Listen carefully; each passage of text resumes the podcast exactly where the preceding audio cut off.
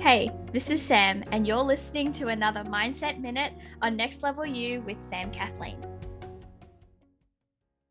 So, today's journal prompt is What are your beliefs about hard work?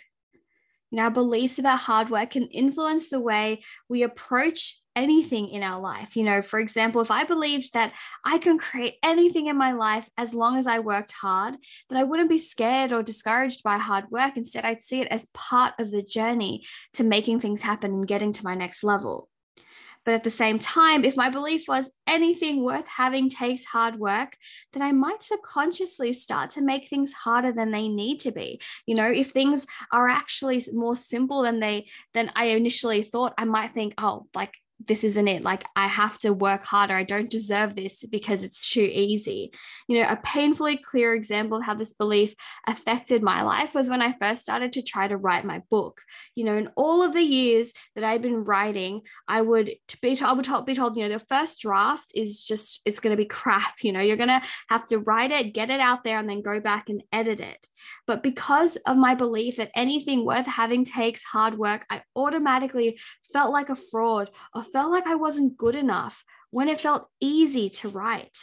And so I would spend 10 minutes obsessing over the structure of one sentence before allowing myself to move on, all while still working on my first draft because I felt like if it came out too easy, if it flowed out of me, then it must be crap. You know, figuring out your own beliefs about hard work can help you identify situations in your life where you're making things harder than they need to be, but also help you identify the ways in which you can see challenge as an opportunity.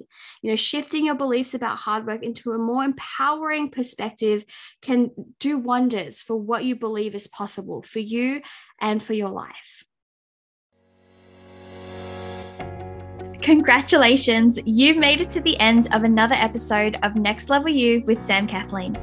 I know that time and energy is so precious, and I am so honored that you chose to invest some of yours with me today.